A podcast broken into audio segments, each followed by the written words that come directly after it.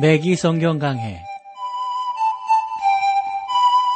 스루더 바이블 제공으로 창세기부터 요한계시록까지 강해한 매기 목사님의 강해 설교를 보내드리는 매기 성경강해, 오늘도 목동제일교회 김성근 목사님께서 말씀을 전해주시겠습니다.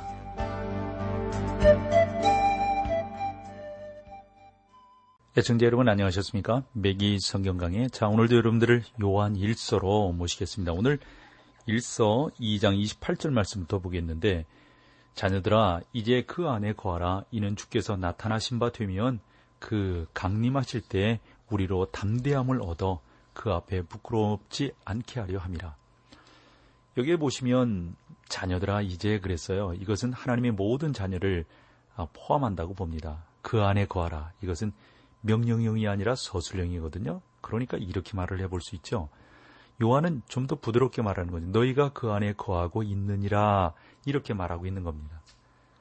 저는 여기에서 요한이 교제에 대해서 말하고 있다는 것을 반복하고 싶습니다. 예수님 안에 거하는 것은 그와 교제하면서 사는 것입니다. 그 안에 거하는 것은 그분과 교통하는 것을 의미합니다. 이는 주께서 나타나신 바 되면, 이것은 주가 나타나시면 이라는 의미인데, 우리가 기름 부음을 받았음에도 불구하고 예수님이 언제 오실지 모릅니다. 이것은 주께서 아직 아버지 안에 계시는 일이라고 말씀하셨고 아버지만이 아시는 일이라고 말씀하셨습니다. 왜 우리에게 재림의 때를 가르쳐 주시지 않았을까요? 이는 주께서 나타나신 바 되면 그의 강림하실 때 우리로 담대함을 얻어 그 앞에서 부끄럽지 않게 하려 함이니라. 그리스도인은 예수 그리스도의 임박한 재림을 생각하며 살아야 합니다. 종말론적 삶을 살아야 된다는 말씀이죠. 여러분이 저에게 앞으로 10년 안에 주님이 오시지 않는다고 말한다면 오늘 걱정할 필요도 없고 저의 생활이 해이해질 것이죠. 왜냐하면 그때 우리가 올바르게 하면 되는 것 아니겠어요? 그러나 주님이 오늘 이 순간이라도 오신다면 우리가 더 열심히 살려고 노력하고 애쓰고 수고하지 않겠습니까? 우리 주님이 원하시는 삶의 태도는 그것이란 말이죠. 저는 이러한 때에 주님이 오시기를 바라지만 어느 순간에 오실지 저도 그 누구도 알 수가 없습니다. 오직 아버지만 아실 수가 있습니다. 내가 나의 앞을 가로막는 운전자에게 욕설을 퍼부었던 일이 있는데 그때 주님이 오셨더라면 그때 저는 어떻게 됐겠어요? 부끄러울 수밖에 없다고요. 그때 주님이 오셨더라면 저는 그 나타나심을 부끄러워했을 겁니다. 그러므로 여러분과 저는 임박한 주님의 재림을 항상 생각하며 또 바라보며 의지하며 살아야 되는 것입니다. 이는 주께서 나타나신 바 되면 그의 강림하실 때 우리로 담대함을 얻어 그 앞에 부끄럽지 않게 하려 함이라. 많은 사람들이 그리스도의 재림에 대하여 이야기하고 흥분하지만 당황하게 될 것입니다. 왜냐하면 주님을 신뢰하지 않았기 때문입니다. 왜 그렇습니까? 그들의 생활 때문입니다. 요한계시록 22장 12절에서 주 예수님께서는 이렇게 말씀하셨습니다. 보라 내가 속히 오리니 내가 줄 상이 내게 있어 각 사람에게 그의 일한 대로 갚아주리라. 많은 사람들이 상을 기대하지만 상이 없다는 사실을 알게 될 것입니다. 바울은 고린도전서 3장 15절에서 이렇게 말하고 있는 거죠. 누구든지 공력이 불타면 해를 받으리니 그러나 자기는 구원으로 때 불 가운데서 얻은 것 같으니라. 복음이 가르치는 삶을 사는 것이 매우 중요합니다. 요한은 여기에서 베드로와 동일한 말을 하고 있습니다. 즉 거짓 교리와 거짓된 삶은 함께 가는 것이며 참된 교리와 참된 생활이 함께 가는 것이다 하는 거죠. 여러분은 종종 간음죄 또는 사기, 폭력죄로 궁지에 몰리는 교파의 지도자들에 대해서 보기도 하고 소문도 듣고 그러셨을 거예요. 매스컴에 엄청나게 나오고 그러지 않습니까? 왜 그런 거죠, 여러분? 거짓 교훈은요, 거짓된 생활로 인도하기 때문입니다. 참된 교리는 참된 생활로 인도합니다. 그 JMS 있잖아요, 그 양반.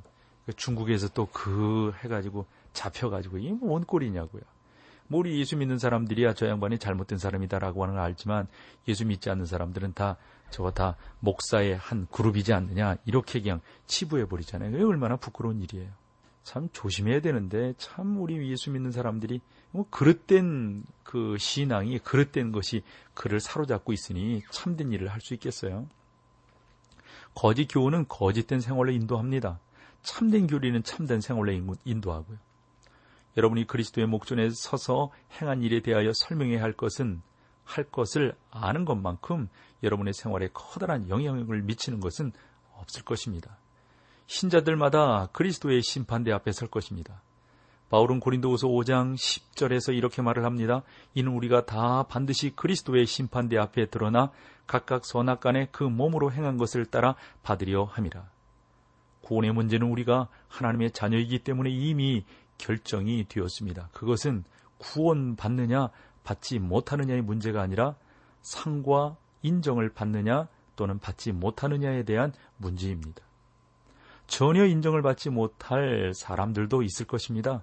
그래서 바울은 계속해서 고린도후서 거기서 말을 하고 있잖아요. 우리가 주의 두려우심을 알므로 사람을 구원하노니, 우리가 주의 두려우심을 알므로 사람을 구원하노니, 참 얼마나 귀한 말씀인지요. 휴거는 여러분 많은 신자들에게 있어서 그렇게 두려운 사건이 아닐 것입니다. 왜냐하면 그들이 이 땅에서 충선된 생활을 했기 때문이죠. 자, 2장 마지막 절이네요. 29절로 가볼까요? 저희가 그의 의로우신 줄을 알면 의를 행하는 자마다 그에게 난 줄을 알리라. 이것은 마지막 증거이고 그 용액이 어떤 성질인지를 말해주는 리트머스 시험지입니다. 하나님의 말씀은 참된 시금석입니다. 사실상 요한은 하나님의 자녀들은 그의 아버지를 닮는다라고 말을 했어요. 아버지를 닮지 않았다면 아버지의 자녀가 아닐 것입니다. 이것은 아주 간단한 진리입니다. 이제 3장으로 넘어가 볼까요?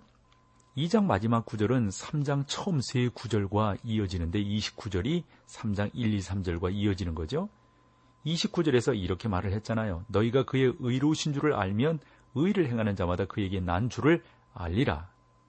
우리가 그리스도를 알고 그 안에 있음을 증거하는 것과 그가 우리의 의가 되신다는 사실을 나타내는 생활과는 전혀 여러분 별개의 문제이거든요. 우리가 그리스도 안에 있고 사랑하는 자 안에서 영접하심을 받았다는 사실을 아는 것은 참으로 놀라운 일입니다. 그러나 거기에 맞는 이 땅에서의 생활을 하는 것은 전혀 다른 문제가 되는 것이죠. 요한은 우리가 다른 신자들을 알아보는 방법은 그들의 입술이 아니라 생활이라고 말을 했습니다. 의인은 아버지와 그 자녀들의 가족적 특성입니다. 하나님의 자녀들은 아버지를 닮아 하나님의 성품을 가지게 되는 것이죠. 자, 이제 3장 1절로 한번 가보실까요? 보라, 아버지께서 어떠한 사람을 우리에게 주사 하나님의 자녀라 일컬음을 얻게 하셨는고 우리가 그러하도다. 그러므로 세상이 우리를 알지 못함은 그를 알지 못함이니라. 여기에서 요한은 매우 놀라운 말을 하고 있는데 이 구절은 문자 그대로 해석을 해보겠는데요. 이런 의미가 되겠죠. 보라, 아버지께서 우리에게 어떠한 사랑을 보여주셨는지를 우리는 하나님의 자녀라 칭함을 받아야 하며 우리가 하나님의 자녀라 이 세상이 알지 못함으로 아버지를 알지 못한다 하는 겁니다. 하나님께서 우리에게 그러한 영을 주셨는데 우리가 그대로 행하지 않기 때문에 세상 사람들이 하나님을 아버지로 알지 못한다 하는 것이죠.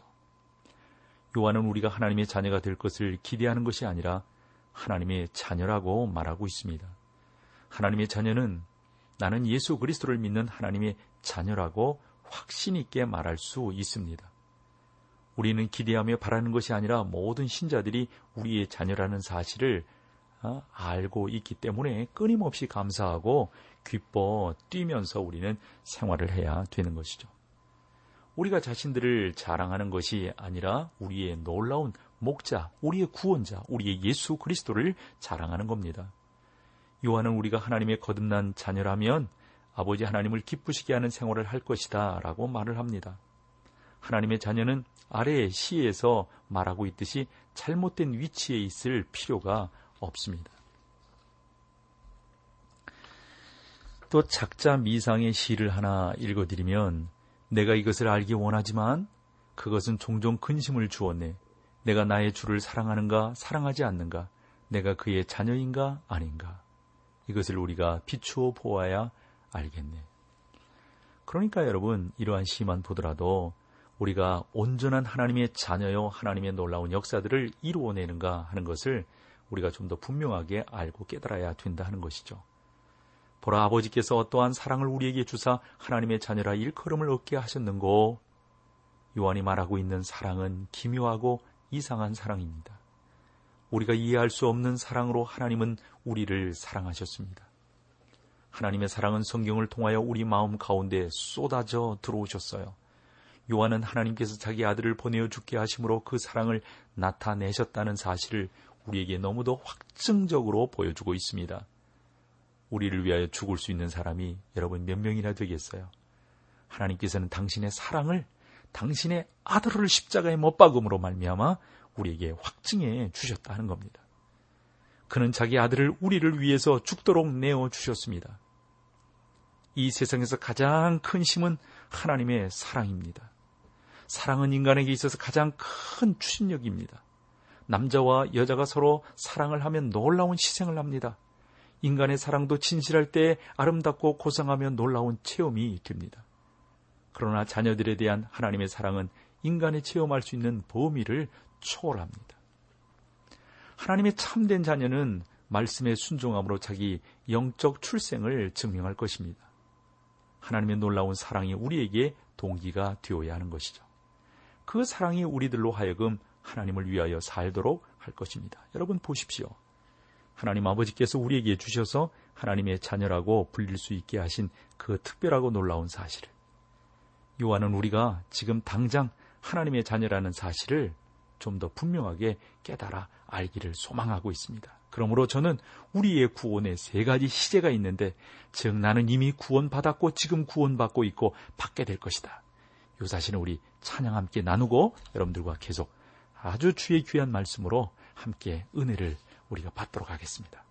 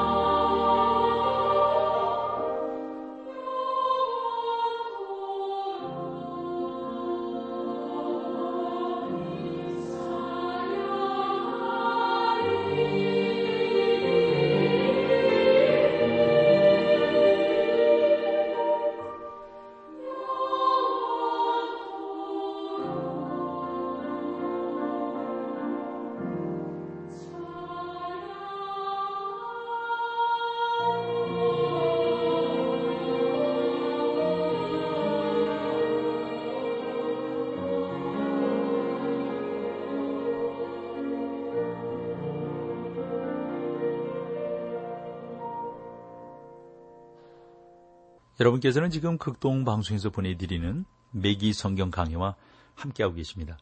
자, 요한은 우리가 지금 당장 하나님의 자녀라는 사실을 강조하고 있죠. 그러므로 우리는 구원의 삼중적 의미를 갖고 있어요. 구원의 세 가지 시제인데요, 우리가 벌써 나누은 바 있어요. 기억을 한번 더듬어 보세요. 우리는 구원을 이미 받았어요. 그리고 지금 받고 있고 받게 될 것입니다. 그러니까 첫 번째로 나는 이미 구원을 받았다는 것입니다. 예수님께서는 요한복음 5장 24절에서 이렇게 말씀하셨어요. 내가 진실로 진실로 너에게 이르노니 내 말을 듣고 또 나 보내신 이를 믿는 자는 영생을 얻었고 심판에 이르지 아니하나니 사망에서 생명으로 옮겼느니라. 그리스도를 믿는 순간에 영생을 소유하며 구원을 얻게 되는 것입니다. 여러분은 하나님의 가족으로 거듭납니다. 요한은 자녀라고 지금 부르고 있거든요. 그는 또 아버지께서 어떠한 사랑을 우리에게 주사라고 말을 했습니다. 여러분 생각해 보세요. 왜 그랬을까요? 우리가 하나님의 자녀이기 때문입니다. 하나님께서 자녀들에게 사랑을 베푸셨고 자녀들은 하나님께 순종하고 기뻐하는 생활을 함으로 그 사랑에 보답하게 되는 것입니다. 또한 두 번째로 나는 지금 구원을 받고 있는 것이죠. 빌립보서 2장 12절로 13절에서 바울은 이렇게 말을 했습니다. 그러므로 나의 사랑하는 자들아 너희가 나 있을 때뿐 아니라 더욱 지금 나 없을 때에도 항상 복종하여 두렵고 떨림으로 너희 구원을 이루라. 너희 안에서 행하시는 이는 하나님이시니 자기의 기쁘신 뜻을 위하여 너희로 소원을 두고 기쁘게 행하게 하시나니. 그러므로 여러분, 우리가 이 사도 베드로의 이러한 내용들을 쭉 바라보면서 좀 더 우리가 하나님의 자녀로서 어떻게 행동을 해야 될 것인가, 이 한 번 더 우리가 기억하고 짚어봐야 되지 않겠어요? 베드로는 베드로후서 3장 18절에서 오직 우리 주 곧 구주 예수 그리스도의 은혜와 저를 아는 지식에 자라가라. 영광 이제와 영원한 날까지 저에게 있을지어다 라고 선포하고 있는 것을 보게 됩니다. 요한은 여기에서 같은 맥락을 따라서 말하고 있는 것입니다. 우리가 하나님의 자녀라면 그분께 순종할 것입니다. 장성하고 신앙 가운데 전진하게 될 것입니다. 그러므로 우리는 지금 구원받고 있다고 말할 수 있습니다. 셋째, 우리는 앞으로 구원받게 될 것입니다. 주 예수께서 자기 백성을 위하여 다시 오실 때 우리 구원의 최종 단계를 체험하게 될 것입니다. 진정한 부활의 단계로 들어가게 되는 것이죠. 죄가 더 이상 우리를 다스리지 못하며 영원히 주님과 더불어 천국에서 왕노릇하게 될 것입니다. 3장 2절로 가보실까요? 사랑하는 자들아 우리가 지금은 하나님의 자녀라 장래에 어떻게 될 것을 아직 나타나지 아니하였으나 그가 나타나심이 되면 우리가 그와 같은 줄을 아는 것은 그의 계신 그대로 볼 것을 인함이니. 거기에서도 보시면 사랑하는 자들아 우리가 지금은 하나님의 자녀라 이렇게 표현하고 있는데 내일이 아니죠. 지금 당장 하나님의 자녀라는 것입니다. 이것도 참 놀라운 말씀이죠. 세상은 하나님을 알지 못하기 때문에 우리를 이해하지 못할 것입니다. 거기에는 영적 통찰력이 필요하며 하나님께서 주시는 기름 부으심을 통해서만 하나님의 자녀가 된다고 하는 것을 깨닫게 되고 믿어지게 됩니다. 내가 믿는 것이 아니라 믿어지게 되는 것입니다. 성령님은 이러한 사실을 우리에게 깨달을 수 있도록 하시는 분이시며 오직 성령님만이 그렇게 하실 수가 있습니다. 물론 성령님께서 여러분의 마음에 확신을 주시기 전까지는 나는 내가 구원받았는지 잘 모르겠습니다 라고 말할 것입니다. 그러나 성령께서 이것을 여러분의 마음에 기름 부으심으로 확증시켜 주신다 하는 것이죠. 요한은 사랑하는 자들아 우리가 지금은 하나님의 자녀라고 말을 합니다. 그러나 어떤 사람은 이렇게 또 말을 할 수가 있죠. 목사님, 난 당신에게 약간 실망했습니다. 좀 더 발전해야 한다고 생각합니다. 저는 그 점에 대해서 어느 정도 인정을 합니다. 우리는 자라나야 되고 성숙해야 되고 발전해야 되는 것이죠. 그러나 저는 좀 더 착한 사람이 되기를 원한다면 하나님의 말씀을 좀 더 잘 알기를 원하는 것이죠. 그러니까 이런 말씀이에요. 저는 지금보다 훨씬 더 개선되어져야 한다 하는 것입니다.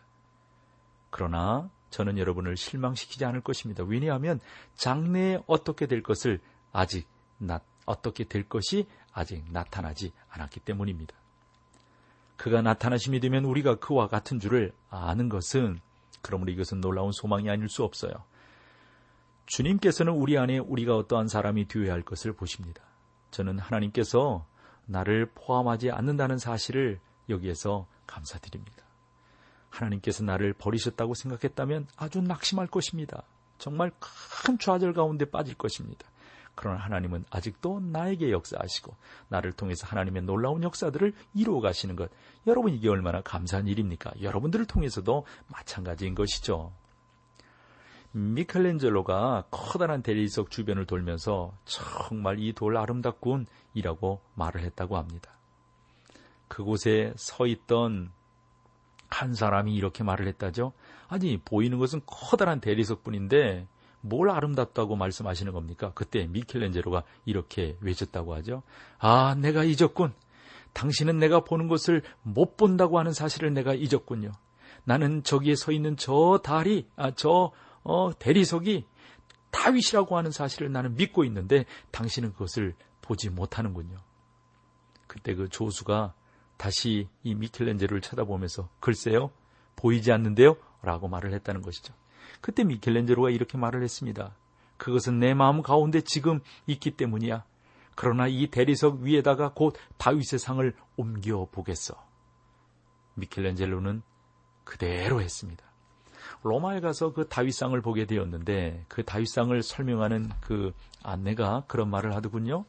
저 다윗상을 이렇게 보면은 그 근육들이 이렇게 막 하는데 진짜 움직이는 것과 같다.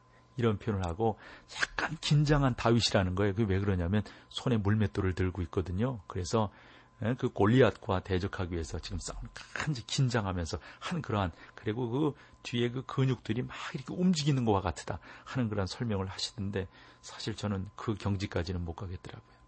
근데 그분은 미술하는 분이니까 아마 그런 것들이 보이시겠죠. 미켈란젤로는 대리석을 보면서 다윗을 봤던 거예요. 미켈란젤로는 그대로 했습니다.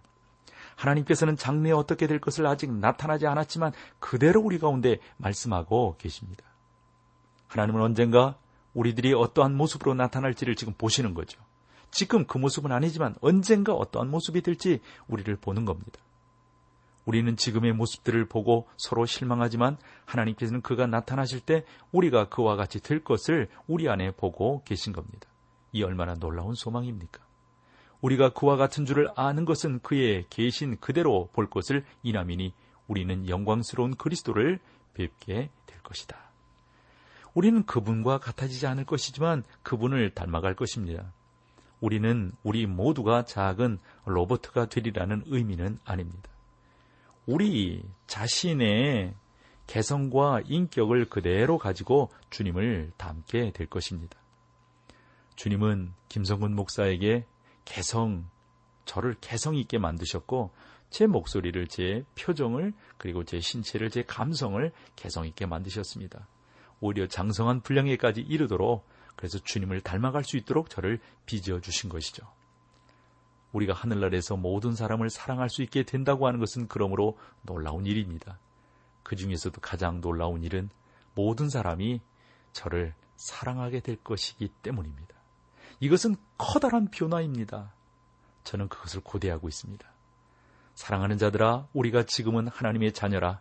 장래에 어떻게 될 것을 아직 나타나지 아니하였으나 그가 나타나심이 되면 우리가 그와 같은 줄을 아는 것은 그의 계신 그대로 볼 것을 인함이니. 이것은 그리스도인 생활에 있어서 또 하나의 커다란 자극제가 된다고 봅니다. 자, 오늘 여기까지 할게요. 함께해 주셔서 고맙습니다. 매기 성경강해, 지금까지 스루더 바이블 제공으로 창세기부터 요한계시록까지 강해한 매기 목사님의 강해 설교를 목동제일교회 김성근 목사님께서 전해주셨습니다. 이 시간 방송 들으시고 청취 소감을 보내주신 분께는 나침반 출판사에서 신앙서적을 보내드립니다. 청취 소감을 남겨주실 분들은 극동방송 홈페이지에 매기 성경강해로 들어오셔서 사연을 남겨주시거나 문자로 참여하실 분들은 한 통에 50원의 유료 문자 샵 1069, 샵 1069번으로 보내주시기 바랍니다. 매기 성경강해 오늘 순서를 마칩니다.